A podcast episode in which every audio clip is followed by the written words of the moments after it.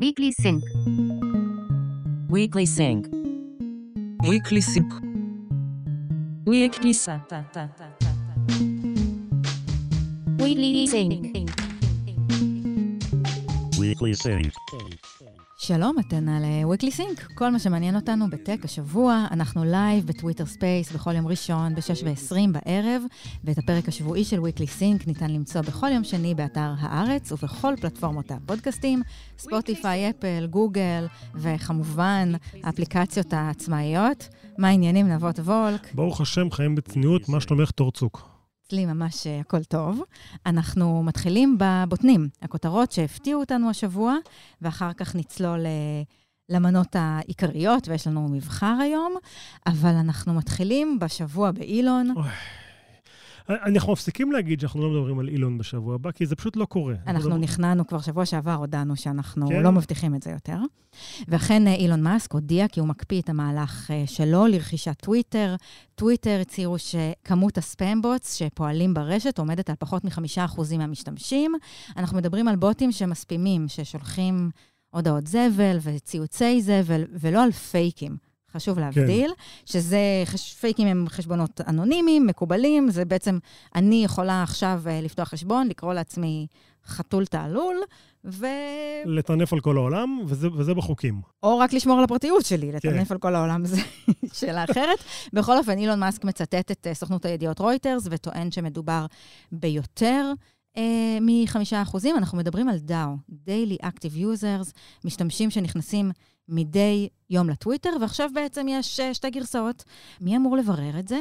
אז אילון מאסק אומר שהצוות שלו uh, בוחר 100 חשבונות רנדומליים, ומבקש לבדוק כמה מהם הם פייקים, בתוך הנחה ש...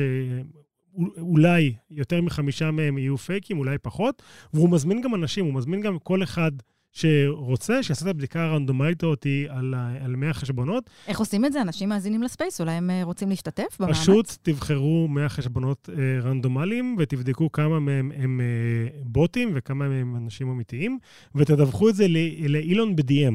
זה מה שהוא ביקש. ה-DM פתוח, מה שנקרא. הוא אמר, ה-DM פתוח, תשלחו לי, ו- וזה מעניין אותי. והוא רוצה לברר, כלומר, הטענה שלו זה שהוא רוצה לברר כמה באמת משתמשים יש בטוויטר, ולא כמה המספרים שהם מפרסמים לבורסה, כי, אה, ועד שהוא יודע את זה, העסקה נמצאת אה, בהקפאה. הוא לא, הוא לא מבצע את הרכישה, אבל הוא אמר שהוא עדיין אה, מחויב לעסקה. אז איפה זה מעמיד את כל הגופים המאוד מכובדים שנתנו לו כסף, ודיברנו עליהם בשבוע שעבר? אני חושב שלהם זה, זה בסך הכל בסדר, כי אם אילון עדיין מתכנן לעשות את הרכישה, אז, אז מבחינתם הכל בסדר, פשוט הכסף שלהם יקנה להם יותר טוויטר ממה שהוא קונה להם עכשיו, ומבחינתם אין בעיה. כל מיני אנשים טוענים, מה, אילון, אה, הוא לא מכיר את הפלטפורמה? ברור שהוא מכיר את הפלטפורמה, וברור שהוא מכיר את הבעיית בוטים של טוויטר, אבל מה שאילון מבין, שהשוק ירד, המניות צנחו בהרבה, והוא יכול להשיג עכשיו כנראה עסקה יותר טובה על טוויטר, וזה הסיפור. ויש לקוות, אה, או להניח שיש לו עוד כמה שפנים אה, בכובע? אני לא יודע. כלומר, מבחינת ביזנס uh, פרקטיס, זה, זה מהלך קצת מגעיל, אבל נהוג. כלומר, זה בחוקים לעשות uh, תרגילים כאלה, הוא עדיין יכול לשפר את המחיר שלו, לקבל מחיר יותר טוב. כמובן שבעלי uh, המניות שלו בטסלה ישמחו שהוא צריך לשעבד פחות מניות בשביל uh, לקנות את טוויטר. וזה כמובן, מעבר לזה שזה פותח מחדש את מחיר העסקה, זה גם הצניח את המניה בכמעט עשרה אחוזים, ויש עוד כל מיני השערות מסביב למהלך הזה, כולל זאת שזו בעצם דרך מתוחכמת של אילון למכור נתח גדול ממניות טסלה שבבעלותו, בלי לפגוע ב, אה, בטסלה, כי כשמנכ"ל ובעלים כן. מוכר מניות זה לא בדיוק איתות טוב לשוק. מה שלא מוקפא, זה מהלך הפיטורים, שכבר פוקד את uh, טוויטר, וזה עוד לפני שאילון uh, מוציא, ה, מוציא לפועל את התוכנית שלו על פיטורי אותם אלף עובדות ועובדים, כפי שהוא הבטיח במצגת המשקיעים. נבות, מה, מה קורה שם בעצם עכשיו? אז שני אה, בכירים מאוד בחברה עזבו, הבחור שמנהל את המוצר שהצרכנים רואים. בעצם האפליקציה שיש לכולנו בטלפון. את האפליקציה, הוא פוטר והוא כתב בטוויטר, פיטרו אותי, הוא לא כתב את ה... אה, השיבוש אה, הידוע של אני הולך לבלות יותר זמן עם המשפחה שלי, הוא אמר, פיטרו אותי מטוויטר, טוב, אותנטיות זה חלק מהסיפור של טוויטר. ומדהים שהוא נשאר אותנטי עד הסוף. הבחור השני שפוטר זה מי שמנהל את האפליקציית business של טוויטר, גם הוא... שמכוונת בעצם למפרסמים. כן, ו- ואחראי על הרווחים של טוויטר, גם הוא פוטר. הוא כתב בטוויטר שפיטרו אותו ומחק את הציוץ, שזה, או, זה לא טוב. שזה לא זה טוב. לא להבין את הפלטפורמה. מבחינת המנכ"ל, יש כאן מצב מאוד מאוד מורכב. המנכ"ל צריך לנהל חברה בתוך אה, הנחה שאולי מוכרים לאילון, ואולי זה מתפוצץ. והוא צריך לנהל אה, עכשיו איזשהו קרב הגנה של מצד אחד לשמור על, ה, על הכישרונות שלו ועל הטלנטים שלא יברחו החוצה, מצד, מצד שני לב, לבדוק שהוא מייצג את האינטרס של בעלי המניות בצורה נכונה, לא משנה אם זה אה, למכור או להישאר בתור חברה עצמאית, עדיין יש בעלי מניות שרוצים ערך להשקעה שלהם, אז הוא עדיין צריך לנהל את החברה. לא מקנא במנכ"ל החדש הזה. והוא בעצמו בסך הכל חדש, פרג אגרוואל החליף את ג'ק דורסי לא מזמן. לא מקנא בו נכנס בכלל. לנעליים עצומות. טירוף מה שקורה שם. weekly sync, weekly sync, טוב, עוד אה, ארגון שמצטנן לו הוא סופטבנק, מי שהפכו לסמל של הזרמת הכסף המטורפת לסטארט-אפים, אה, במיוחד בשלבים מוקדמים, במיוחד באזורים הזו, הזויים, כולל אפליקציות אה, שונות אה, ל, אה, לכלבים, אה, הפכו לסמל לתרבות חפיפניקית של אה, וג, נכון, היה כן. לי. אה, השתמשתי בהם ל dog walking בניו וואלה. יורק, כן. לתרבות חפיפניקית של בדיקת אה, נאותות אה, בינונית מאוד, לשווים מנופחים במידה מסוימת, בעצם כל הרעות החולות שהיום אה, סיליקון וואלי ועולם הסטארט-אפים בכלל מתמודד איתם, הם במידה רבה תוצאה של המהלכים של אה, סופטבנק ב- אה, בשוק, אה, והמנכ"ל, מסאיושי סאן, שהגיעו עם הרבה מאוד כסף סעודי, שתמך בקרנות הענק אה, של התאגיד אגב, היפני הוא- הזה. הוא כוכב גם בסדרה We Crashed ב Apple TV, שם מדובר על היחסים שלו עם אדם נוימן, המנכ"ל, וההשקעות שלו בחברה, כלומר, בחור בפרופיל מאוד גבוה. פרופיל מאוד גבוה, עם שתי קרנות עצומות, ה Vision Fund, 100 מיליארד דולר, וה Vision Fund 2, 50 מיליארד דולר. עם כל הכסף הזה היה אפשר לתת משהו לקופירייטרים, קצת יצירתיות נהוג- בקרנות. נהוג שהקרן הראשונה נקראת אחת והקרן השנייה נקראת שתיים, לא משנים את השם של הקרן. בכל אופן, השבוע הם מודיעים על הפחתת ההשקעה שלהם בסטארט-אפים, אה, הפחתה של בין 50 ל-75 אה, אחוזים. שאומרים בין 50 ל-75 אחוזים, כנראה שזה יותר קרוב ל-90 אחוז, כי תמיד מנסים לייפות את המציאות, אבל האמת היא, היא כואבת. הקרנות האלה הפסידו כסף והפסידו הרבה כסף. על מה אנחנו מדברים? איך היו הביצועים של ה Vision Fund בשנה, שנתיים האחרונות? לא משהו, בשנה הפיסקלית האחרונה הם הפסידו 20.5 ביליון דולר, אמ, שזה המון כסף. שתי הקרנות יחד? שתי הקרנות יחד, מה שיושי סאן בעצמו הפסיד 25 אה, ביליון כסף אישי שלו בהשקעות הפסיד 25 מיליארד אה, דולר מהכיס שלו. מהכיס שלו, אז ברור למה הקרן מצטמצמת. אני חושב שהעולם הזה גם של הסופר קרנות האלה שמשקיעות ובעצם עושות בדיקת נאו- נאותות תוך כדי תנועה אחרי ההשקעה, ומנסות לקנות סקטורים שלמים, אנחנו ראינו את זה, אה, הם עשו את זה, Vision Fund עשו את זה בתחום התחבורה. כלומר, הוא השקיע ב Uber וב Via וב Lyft, כלומר בכולם, בשביל, כדי לקנות, לקנות את התחום. כשהאסטרטגיה הייתה, אני, אני שם כסף על כולם, אחת מהן תתפוצץ ואני אהנה. כן, הכסף זול, אחד תיקח את השוק, ואני, ואני בעד כולם. זו הייתה המחשבה שלו, וזו מחשבה, כאילו, הייתה בסדר באותה תקופה. הרבה אנשים למרות חשבו... שהיא הגיעה גם עם פרקטיקה אולי קצת אה, בעייתית, מכיוון שכשאני ידעתי שכשה Vision אה, Fund מגיעים אליי, אם אני לא אומרת להם כן, אתה, כשאתה המתחרה שלי, תקבל מהם כסף וזה יעמיד אותי במצב בעייתי. כן, ואז אני אבזבז כסף גדול, ואני, ואת תהיי בצרה.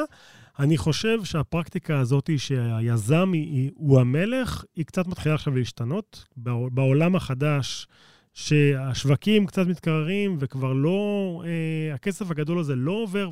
שוב, וזה לא רק, וזה לא רק אה, ה Vision Fund ו SoftBank, יש פה גם את אה, Tiger Global, ו Insight במידה מסוימת. הפרקטיקה הזאת של קודם לשים כסף, ואחרי זה נבין למה אנחנו שמים את הכסף, נראה שבשנה הקרובה לפחות אה, נעלמת מהעולם. תגיד, מה המשמעות למשקיעים, אותם גופים ואנשים ששמו כסף ב Vision Fund? שהם הפסידו כסף כרגע, הפסידו כסף, הם הפסידו רק כשהם מוכרים. הם לא מוכרים החזקות בשום דבר כרגע. כרגע הם, הם מתחת ל, אה, למים, מה שנקרא. הקרן לא רווחית, הם היו שמים את הכסף שלהם במקום אחר, הם היו מרוויחים יותר כסף.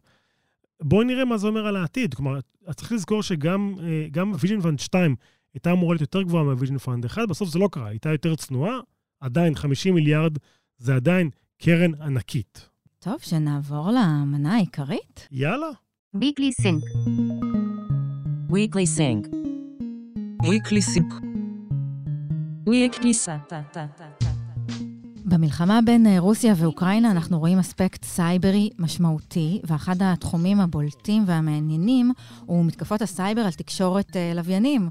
סייבר בחלל. סייבר בחלל. מה יותר מרגש מזה? ולכן ביקשנו מדב האוסן קוריאל, אה, יועצת משפטית וסמנכ"ל הרגולציה בחברת קונפידס, להצטרף אלינו, כי בתחילת המלחמה הייתה מתקפה רוסית על לוויין אמריקאי ששייך לחברה פרטית, שתמך בכוחות האוקראינים, וגם בשבוע שעבר שמענו על מתקפה נגד לוויין רוסי, האקרים השתלטו על שידורי הטלוויזיה הרוסית ביום הניצחון הרוסי. אז לפני שניכנס לזה, בואי תספרי לנו בכלל, מה זו התקפת סייבר לוויינית? שלום, מה שלומכם? צריך תמיד לפתוח ככה. אז זה ממש ככה, כפי שאת מתארת. אה, מה שיש לנו כאן זה שני מקרים שהם אה, לא נדירים, אה, של מתקפות סייבר שנוגעות במערכות לוויין. בשני המקרים את, אה, את צודקת לגמרי. ולמעשה יש לנו את מתקפת הסייבר הרגילה, שאנחנו לצערנו הרב בשנים האחרונות ממש התרגלנו גם בארץ אה, מאוד בתודעה הציבורית שלנו. אה, אבל בהקשר שאנחנו מטפלים בו הערב, מדובר בכך שהסגמנט החללי של מערכות התקשורת של רוסיה ושל אוקראינה, וגם של גורמים אחרים, מושפעים מה, מה זה אומר? כלומר, אני, כולם מבינים מה זה התקפת סייבר רגילה, אבל מה זה התקפת סייבר בחלל? בסוף המשפטים שאני אגיד, אתה תגיד, וואו, זה אותו דבר בדיוק. רק מה, שהתשתית שמותקפת, התשתית של ה, אה, תשתית המחשבים, או התשתית שמופעלת על ידי מחשבים, אה, היא בחלל. או, אה, או קצת מתחת לחלל, אבל אה, מדובר כאן בעצם בסוג של משולש. אם נדמיין משולש של לוויין, זה סוג של מראה בשמיים, שמשקפת כלפי, כלפי מטה לתוך תחנת קרקע, או במקרה של המתקפה על אוקראינה, מודמים, אה, שהם מכשירים שיכולים להיות תחנות מאוד גדולות או מאוד מאוד קטנות. והנקודה השלישית של המשולש זה באמת המשתמש, משתמש בקצה שמתחבר לתחנת הקרקע, ורק נוסיף שהכל קורה דרך הספקטרום האלקטרומגנטי, זה תקשורת ויירלס, תקשורת אלחוטית. תקשורת אה, אלחוטית רגילה, כמו שאנחנו מכירים. דרך התדרים כן. שאנחנו מכירים, שסביבנו בכל הזמן. כמה זמן זה? 150 שנה. כן, לא חדש. 1856, ממש לא. אז ממש... מה המשמעויות של מתקפה כזאת? במה זה יכול לפגוע? איך זה מתחבר לחיי היום-יום שאנחנו מכירים? אז הנקודה הזאת באמת מחברת אותנו לכמה אנחנו כבני אדם תלו, תלויים במערכות אה, לווייניות ובסייבר בכלל. אז uh, הרשימה היא כמעט אינסופית בימינו אנו. כל התקשורת של מערכות הטלפוניה הסלולרית שלנו, הבנקאות הגלובלית, טלפוניה רגילה, אינטרנט מקבל גם גיבורים. יש גם את היוזמה החדשה של אילון מוסק, שאני יודעת שהוא... סטארלינק. נכון, בדיוק, שזה בעצם מערכת אינטרנט שהיא לוויינית. אה, התלות שלנו היא גם, תחשבו על אה, מזג אוויר, שהם כל הזמן מנטרים את כדור הארץ ומספרים לנו מתי יהיה הצונאמי הבא ואיפה ובאיזה עוצמה. שלא נדבר על השימושים אה, והתלות של ממשלות, של כל צבא על פני כדור הארץ, לתקשורת, לפיקוד אז התקפות הלוויינים זה משהו שקורה, או ש... כלומר, זה קורה גם בלי הקשר למלחמה ברוסיה, או שפעם ראשונה שאנחנו נתקלים בזה? לא, לא, לא, זה דבר שהוא קורה. אחד הנושאים ש... אה, הרבה מאוד אנשים עכשיו אה, שמעורבים במה שאנחנו קוראים כלכלת ה-new space, השימושים האדירים שמתחילים לקרות עכשיו בחלל החיצון, אה, על, גם על פני מאדים ועל פני הירח, מחייבים בעצם תקשורת לוויינית, איך נגיע לשם? אז איזה תקיפות אנחנו רואים על לוויינים? כלומר, חוץ מלגנוב את השידורים של, של רוסיה ו, ושל אוקראינה, שזה בסדר, איזה עוד התקפות רואים? אפשר לתקוף GPS? בטח, בוודאי, בוודאי. מה... אז כל, ניקח, אני רוצה לחזור, נחזור לרשימה של התלות שלנו. מערכות GPS זו דוגמה מעולה. אה, היא מכוונת, בעבר כיוונה גם תעופה אזרחית. אה, היא מכוונת היום אה, ברמה של הנביגציה בים הפתוח ספינות. כלומר, ספינות משתמשות ב-GPS, כמו שאנחנו משתמשים ב-Waze, אז לספינות יש להם איזה מערכת יפה, שלהם. בדיוק ככה, בדיוק ומה, ככה. ותוקפים ספינות? תוקפי, אה, אפשר להיכנס למערכות ה-GPS, לאפלינק והדאונלינק הזה, ה-GPS הרי מבוסס לוויינים, ולסלף, ולשנות? נתונים, זה קורה. מה, ולגרום להם קורה. להגיע למקומות שהם לא תכננו? כן, כן. אם יש לנו מזל ואנחנו עם, על ספינה עם... אה, שמי שמפעיל את הספינה קצת מסתכל מסביב, מסתכלת מסביב, אז אנחנו יודעים שאין פה יותר מדי אה, טווח אה, תמרון, אבל לחלוטין, אז מתקפות למה עושים כאלו את זה? כל מה- מה- הזמן. מה זה נותן לי? זה סיגנלים. אנחנו במציאות גיאופוליטית כל כך מורכבת. הסיגנלים בין המדינות, גם צריך להבדיל פה. אה, אני מסמן לאויב שאני יודע אתה לשגע שם, אותו. אתה שם, אתה שם, נכון. תגידי, ו- ומה המצב בישראל? יפה. צריך, צריך לחשוש? אף אחד לא מפחד מכלום, אבל צריך לחשוש? אז זהו, מדינת ישראל, כפי שאתם יודעים, אנחנו ממש אה, לידר בתחום החלל. אה, היינו, אה, כן, אנחנו מובילים בתחום החלל. כן, אנחנו היינו במועדון החלל, אה, זה תשע המדינות הראשונות שידעו לשגר אה, לחלל החיצון. ישראל הקטנה הייתה שם, מהמם. אה, יחד עם הענקים האחרים, אז אנחנו, אה, היה לנו Head Start, היה לנו ממש התחלה, אה, התחלה טובה, ואנחנו מאוד מאוד פעילים. אה, בחלל החיצון, גם בהיבטים הצבאיים, שאני לא מעיזה, אני לא, לא בשולחנות האלה, אבל גם בלוויינות אזרחית, במיוחד בננו. אז כאילו אנחנו, בלוויינות אז אנחנו, הקטנה. אז אנחנו כן אבל מוגנים. אפשר, אה, אפשר להניח שאנחנו גם אה, יעד די אטרקטיבי למתקפות. זה לחלוטין נכון. אז, אז בואו נדבר שנייה, כי, כי לוויינים נחשב, מה שנקרא בשפה המקצוע, המקצועית critical infrastructure, אה, תשתית חיונית. תשתית חיונית.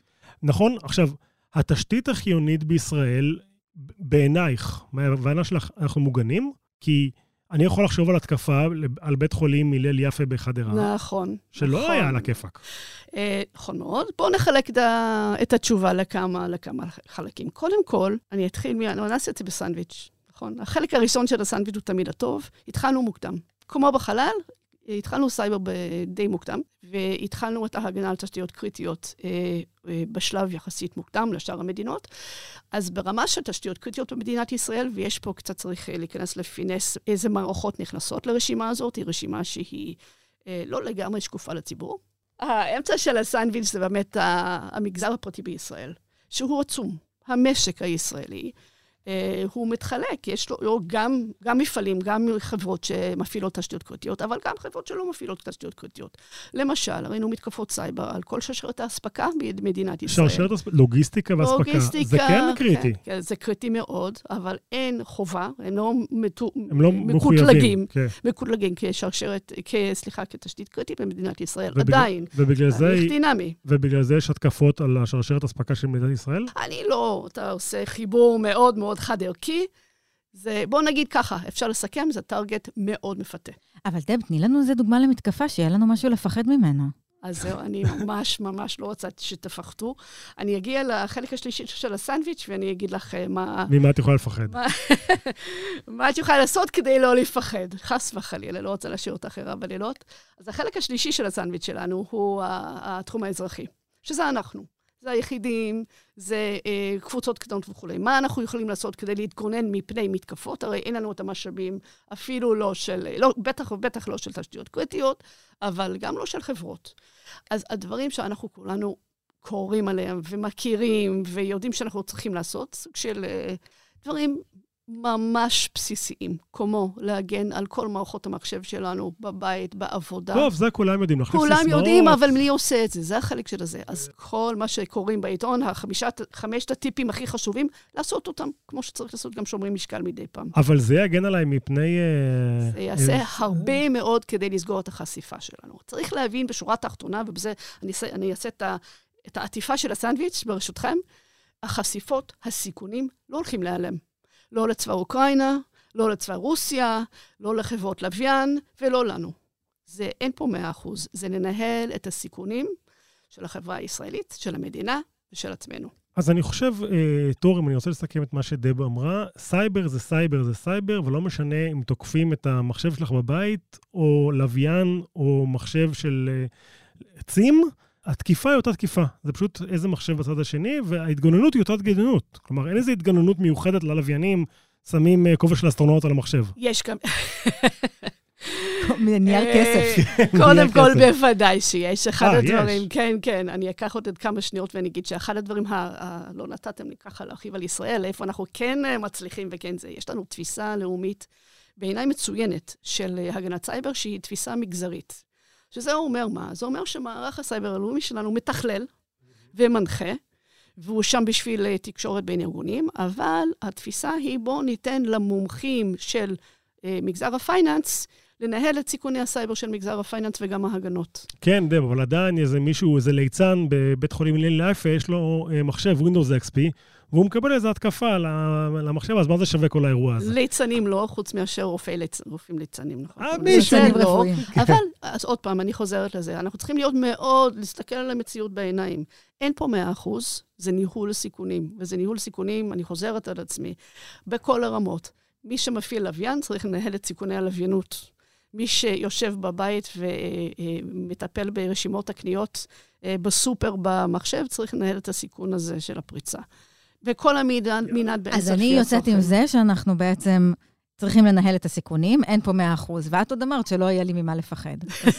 טוב, דב, תודה רבה, היה תודה מרתק. לכם. דב האוסן קוריאל, יועצת משפטית וסמנכ"ל הרגולציה בחברת קונפידס, תודה רבה.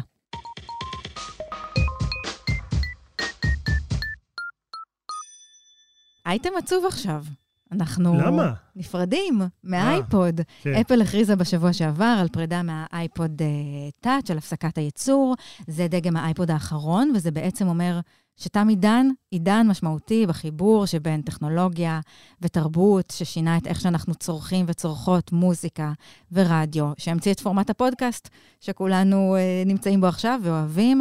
הרבה נוסטלגיה סביב ההכרזה הזאת, ולכן הזמנו את אה, ניב הדס, סגן עורכת גלריה, מבקר טלוויזיה, די-ג'יי ומגיש הפודקאסט, תרבות יום א'.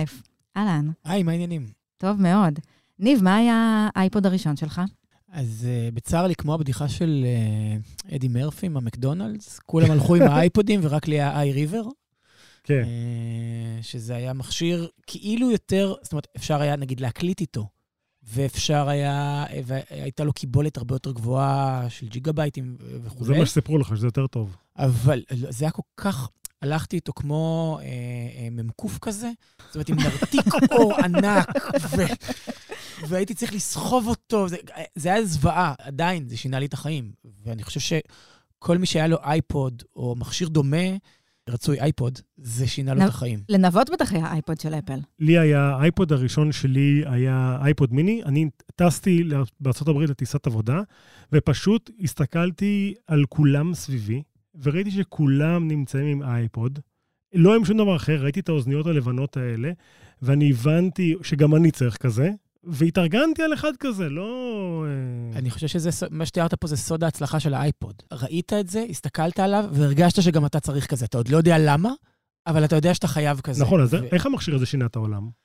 מבחינתי, אה, ו-no pun intended, מה שנקרא, האייפ- האייפוד הוא הגלגל. זאת אומרת, גם היה לו את הגלגל הזה במרכז, שזה האלמנט העיצובי הבולט שלו, ועליו נבנה הכל, זאת אומרת, על- סביבו נבנתה המהפכה. אנחנו מסתכלים על המכשירים הסלולריים שלנו היום, הם בעצם אה, גרסאות יותר מתקדמות של האייפוד מבחינה עיצובית, זאת אומרת, של איך שזה נראה ו- ואיפה, איך זה מעוצב ומה ה center שלו, והתפקודים של הכפתורים, וכמה שפחות כפתורים, ואני מסתכל נגיד על השלט של האפל TV שלי. הכל זה נגזרות של האייפוד. ותגיד, מה המכשיר הזה עשה לתוכן של אודיו? כל התפיסה שלנו שמוזיקה היא, היא משהו שהוא בעננים, ולא משהו שהוא ב- בעותק פיזי של קסטה, דיסק, תקליט או מיני דיסק, כי לפני שהיה לי את ה-i river היה לי מיני דיסק כן. אה, של פיוניר, אז אה, אני חושב שזה העניין, שאתה לא צריך ללכת איתך עכשיו עם, אה, אה, רגע, איזה דיסק אני אקח איתי ל- לנסיעה הזו.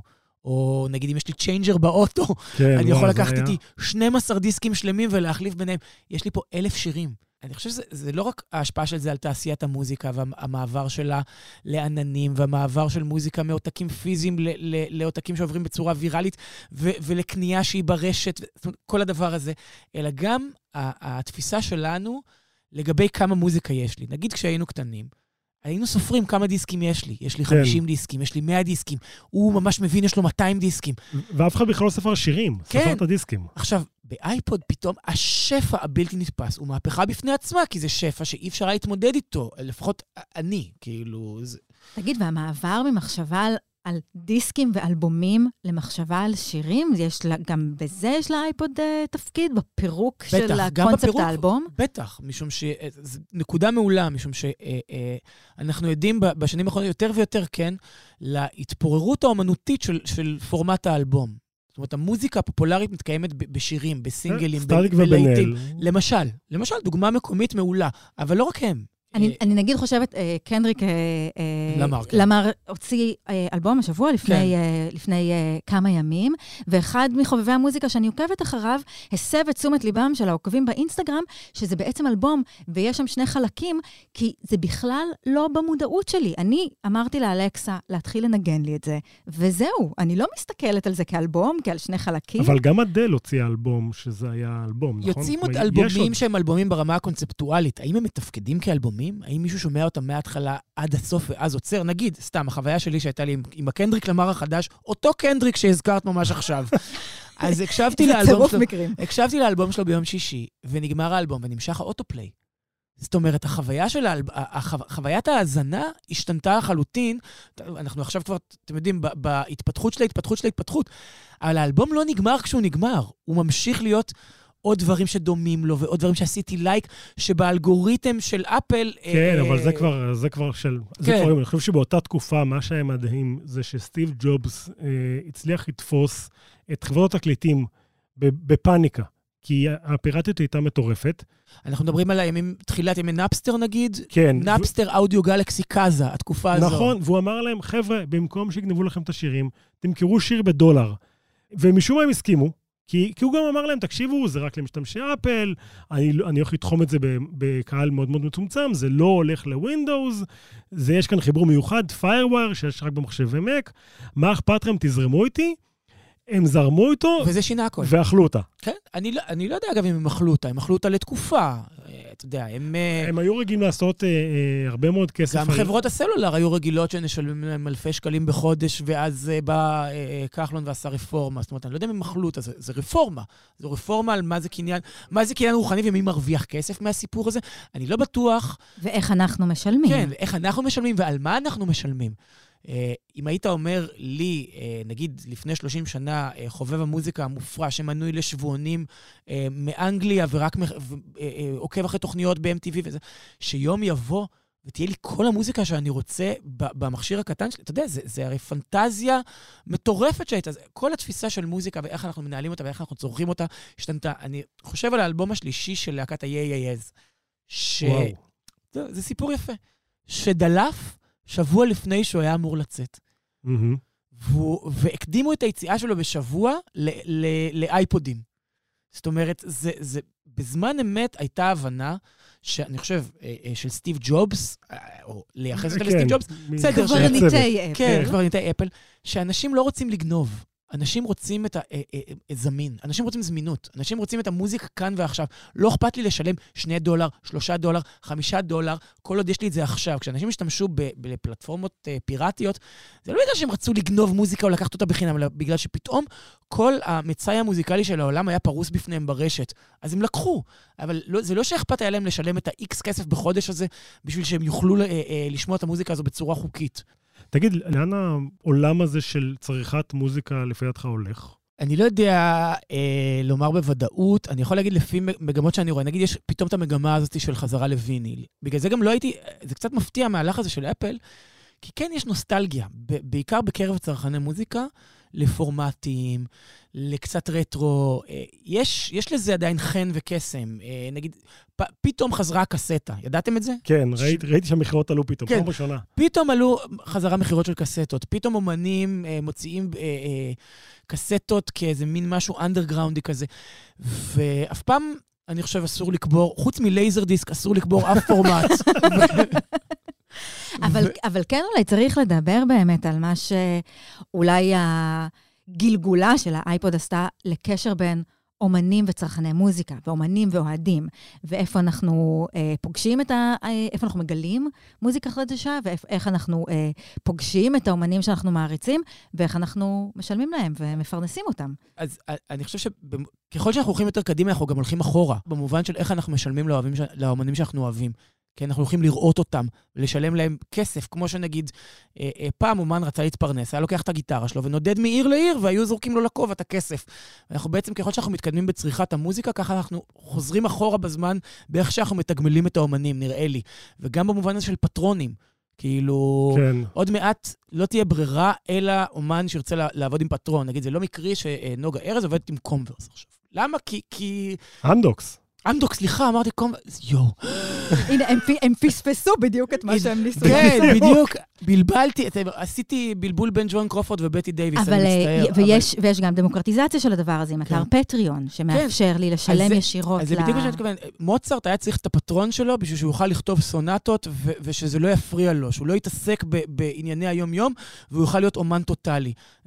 מאוד חושב ו/או חושש שאנחנו מתקרבים לעידן הזה, שרק מישהו מאוד פריבילגי, אבל במובן האמיתי העמוק, לא אה, אה, להתחיל לדלרג פה את, את ישראל, אה, ו/או מי שיש לו, באמת מי שיתרום לו ו- ויממן אותו, יוכל לעסוק במוזיקה במובן המלא ולהיות אומן. כי אחרת זה, זה כמו שפעם כדורגלנים היו גם נהגי אגד. כן, זה, פעם היו גם זגגים, אני זוכר כן. בעיתון זה, זה, הספורט. זה יוביל לשם. ניב הדס, תודה רבה. תודה לכם, היה לי כיף. מה שקורה עכשיו, אנחנו עוברים לחלק השלישי של ה space והפודקאסט שלנו. אנחנו מצ... אה, מזמינים אנשים שנמצאים כרגע לייב בטוויטר, אה, לעלות ולהתייחס גם למה שאתם אה, הצגתם, ניב ודב, וגם אם באופן כללי יש דברים שקרו השבוע. אנחנו יודעים שיש פה כמה אנשי קריפטו נלהבים, שמאוד רוצים לדבר איתנו על... אה, מה שקרה השבוע בקריפטו. אז מי שרוצה לדבר, זה ממש הזמן אה, לבקש לדבר. והנה, דרור, דרור פולג, אתה שומע אותנו? שומע עבור, אהלן נבות, אהלן טוב. מה העניינים? בסדר. דרור, תציג את עצמך בשתי מילים. אז אני דרור פולג, חי בניו יורק, אה, כותב על טכנולוגיה ועתיד וכולי, במקומות כמו הניו יורק טיימס ואחרים, ומלמד קורס על קריפטו, אבל כזה קורס קריפטו בלי חרטא, אז יותר דבר, מוסדיים דרור? ורציניים. יש כזה דבר שהוא לא חרטא? סתם, סתם. אני- אני מנסה, הנה, מצאתם- מצאתם את הדבר, זה נקרא Hype Free Crypto, זה קורס באנגלית. אה, אז מה-. קרה השבוע בקריפטו? אז קודם כל, מה לא קרה? אבל הדבר העיקרי שקרה הוא שמטבע stablecoin, stablecoin זה בעצם מטבע קריפטו שמנסה להחזיק את השווי שלו זהה למטבעות רגילים. אז במקרה הזה מטבע שמנסה להיות אחד לאחד עם הדולר האמריקאי, אה, בשם טרה, אה, פשוט התרסק לחלוטין, אה, כנראה כתוצאה ממין מתקפה מתואמת מראש על ידי תוקף מאוד מאוד מתוחכם. ו- ובעצם ירד פחות או יותר לאפס. עכשיו, המטבעות האלה, כשמם כן, הם stablecoin, אמורים להיות החלק הבטוח יחסית של שוק הקריפטו. כלומר, כל הרעיון שלהם הוא להימנע מהתנודתיות ש... שבאה כשאתה מחזיק דברים כמו ביטקוין או איתריום. כלומר, המ- המטרה של המטבע הזה קיים, כי, כי אם אני רוצה לקנות אה, קריפטו, אני לא קונה קריפטו בדולרים, אני אה, קונה את זה במטבע שהוא stablecoin, נכון?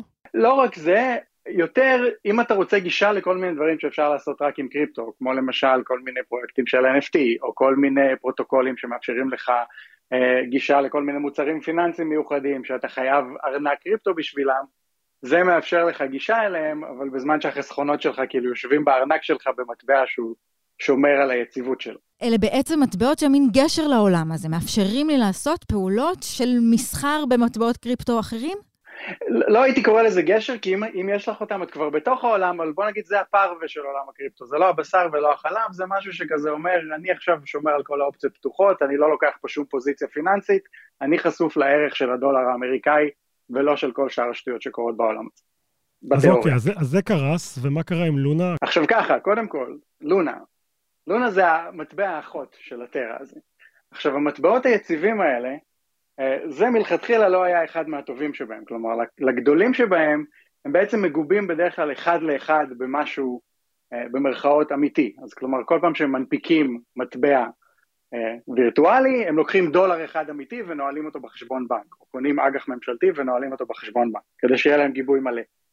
במקרה של אה, UST או טרה, המטבע שקרס השבוע, הם לא עבדו ככה, הם ניסו לעשות מה שנקרא מטבע יציב אלגוריתמי, שזה עובד באופן מאוד מאוד מסובך, אבל בפשטות של זה, זה שבעצם יש להם שני מטבעות, אחד בשם לונה, שזה מין מטבע קריפטו רגיל, ואחד בשם טרה, שזה המטבע שצמוד לדולר, והם בעצם מנסים לאזן את הערך של שניהם על ידי זה שכל פעם שהטרה נהיה קצת יותר יקר מהדולר האמריקאי, אז הם מעודדים אנשים שיש להם לונה לבוא ולקנות את הדולר הזה יותר בזול, את הטרה יותר בזול, כדי לדחוף את הערך שלו למטה, ובאותו זמן הם מייצרים עוד מטבעות כאלה של הטרה. כלומר, הם מנסים לשחק עם הביקוש והיצע באופן שיוצר איזשהו איזון שתמיד שומר על הערך של המטבע הזה כאחד לאחד מול הדולר האמריקאי. אז רגע, המטבעות האלה קרסו, כמה כסף שם הפסידו? אז בין 50 מיליארד ל- להרבה יותר, קשה לאמוד, כי יש לזה כל מיני נגזרות ודברים אחרים ואנשים אחרים ש- שחטפו בגלל זה, כולל משקיעי ביטקוין בעצמם, כי אחד הדברים שהמטבע הזה, או אלה שמנהלים אותו, ניסו לעשות כדי להגן על עצמם, הם הקימו מין ארגון צד ג' ללא כוונת רווח, אה, שבעצם אוסף כסף, שהמשקיעים מימנו אותו, ושהוא ככה, כשהשוק באמת בעצמו לא מצליח להתנהג כמו שצריך, אז הם היו קונים עוד מהמטבע, או מהלונה או מהטרה, אחד, זה שהם מנסים לדחוף למעלה, בכסף רגיל. עכשיו, הכסף הרגיל הזה, הם אספו חסכונות בשביל להיות מסוגלים להתערב בשוק כשצריך, והחסכונות האלה היו בביטקוין, אז היה להם יותר ממיליארד ביטקוין. דרור, זה נשמע פרויקט כל כך אה, יפה וטוב, מי ירצה להתקיף אותו? אז, אז האמת שזה מאוד מאוד דומה לפרויקט לא פחות טוב, שנקרא אנגליה, או בנק של אנגליה, שבתחילת שנות ה-90 ג'ורג' סורוס אה, ראה שהבריטים מנסים ל- לעשות בעצם פג, לקבע את המטבע שלהם לערך של המרק הגרמני, מכל מיני סיבות, כדי לשמור על הכלכלה המקומית ועל היצוא והיבוא, והוא גם הסתכל ואמר, משהו פה לא הגיוני באלגוריתם או בדרך שלהם, אני הולך לעשות שורט על הפאונד הבריטי, וכמה שהם ינסו לקנות כדי להחזיק את הערך שלו, אני אמכור יותר short מהצד השני ואדחוף אותם למטה כדי לעשות מלא כסף. והוא עשה מלא כסף. זה בערך אותו תרגיל. מגדירים את זה כלימן בראדרס של עולם הקריפטו. אתה מסכים עם ההגדרה הזאתי? כלומר, לימן בראדרס, אה, בנק השקעות שקרס ב-2008 ולקח איתו בגדול את כל העולם. לא. קודם כל, מלכתחילה, תראה, זה, בעולם של ה stablecoin זה היה בעשירייה הראשונה. בעולם של קריפטו בכלל, הבלוקצ'יין שעליו טרה ולונה רצים, הוא לא אחד מהגדולים ביותר, הוא בטח גדול מספיק, אתה יודע, היו שם מיליארדים, אבל זה לא ביטקוין ולא אית'ריום וגם לא בעשירייה הראשונה בגודל שלו. שתיים, מי שמבין עניין, מדבר כבר שנים על זה שהמטבעות היציבים האלגוריתמיים הם פצצה מתקתקת, כולל ויטאליק בוטרין, הפאונדר של אית'ריום, שאמר אפילו לפני כמה שבועות, כלומר, הדבר הזה, הוא עובד עד שהוא לא יעבוד, וכשהוא לא יעבוד הוא יתפוצץ ברגע אחד, כי זה פשוט מטבע בלי גיבוי, ושוב, וזה עוד בעולם שגם ככה למטבעות שלנו אין גיבוי, אז זה כאילו בלוף על בלוף על בלוף. אני יכול להגיד לך שאני נכנסתי ל subreddit של, המטבע הזה, ויש שם אה, מספרי טלפון של suicide hotline, שאנשים, כן. אם הם מרגישים אובדניים, שיתקשרו, וכלומר, יש שם ממש אווירה של אה, סוף העולם כזה. כלומר, המצב, אנשים הפסידו כסף, הרבה כסף. ואנשים שהם לא משקיעים uh, מנוסים, שאין להם היסטוריה של כן. התמודדות עם... Uh...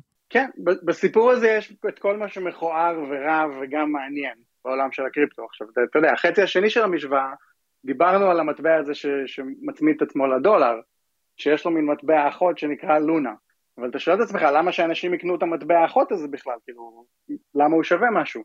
עכשיו, כדי שהוא שווה משהו, יש פרוטוקולים שבעצם נותנים לך, אם אתה חוסך במטבע לונה, אתה מקבל 20 אחוז אה, ריבית. 20 אחוז ריבית, מובטח. עכשיו, מאיפה מגיעה 20, כן, עכשיו, מאיפה מגיעה 20 אחוז ריבית? מזה שהמשקיעים שהקימו את כל הפרויקט הזה בעצם מסבסדים את הריבית כדי למשוך אנשים לפרוטוקול, כדי לעודד אותם לתמוך במערכת. אני לא יודעת כלום על השקעות, אבל ריבית מובטחת זה לא, זה אף פעם לא סימן טוב. כן. לא, מובטחת אתה אמרת, לא אמרתי מובטחת, אבל ריבית של 20 אחוז עד, לא, עד שהיא לא עובדת יותר. אבל באמת זה משך הרבה אנשים ש... זה גם אני יודעת להבטיח. עדיין, שוב פעם, שמישהו, מבטיח, שמישהו אומר לי ריבית 20 אחוז, שוב פעם, אני באמת משקיע קטן מאוד. אני תמיד זוכר שברני מיידוף, אה, זיכרונו לברכה, הבטיח 10 אחוז, וזוכרים איך זה נגמר. אז, אז, אז גם פה, מה, כאילו, איך אפשר לעשות הרבה 20 אחוז? נכון, אז קם דור שלא ידע את ברני, ואנשים צעירים, או אנשים משועממים, או אפילו קרנות גדולות יחסית, שאמרו בסדר, ברור שזה חלון הזדמנויות וזה לא בר קיימא, אבל בוא נגלוש על זה כמה חודשים עד שנעבור למשהו הבא, תהיה איזה אינדיקציה לפני זה ונברח בזמן.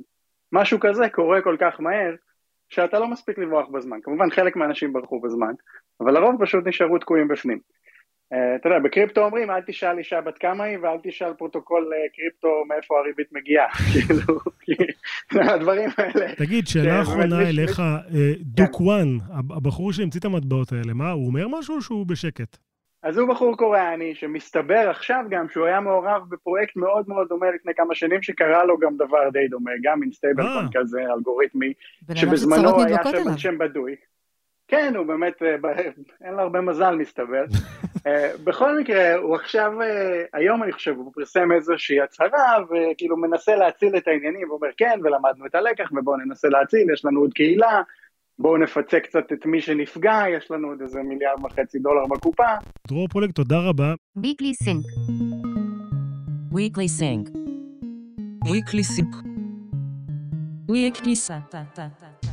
אז אנחנו Weekly Sync, אנחנו לייב בטוויטר ספייס בכל יום ראשון ב-6 ו-20 בערב. את הפרק השבועי שלנו ניתן למצוא בכל יום שני באתר הארץ ובכל פלטפורמת הפודקאסטים. את התוכנית עורך דן ברומר הקוסם ואת המוזיקה עיצבה שני אבירם. תודה גם לאמיר אה, פקטור ולאסף פרידמן שהפיקו וערכו. תודה רבה נבות וולק. תודה רבה, תור צוק. נתראה בשבוע הבא. יאללה, ביי. Weekly Sync. Weekly Sync.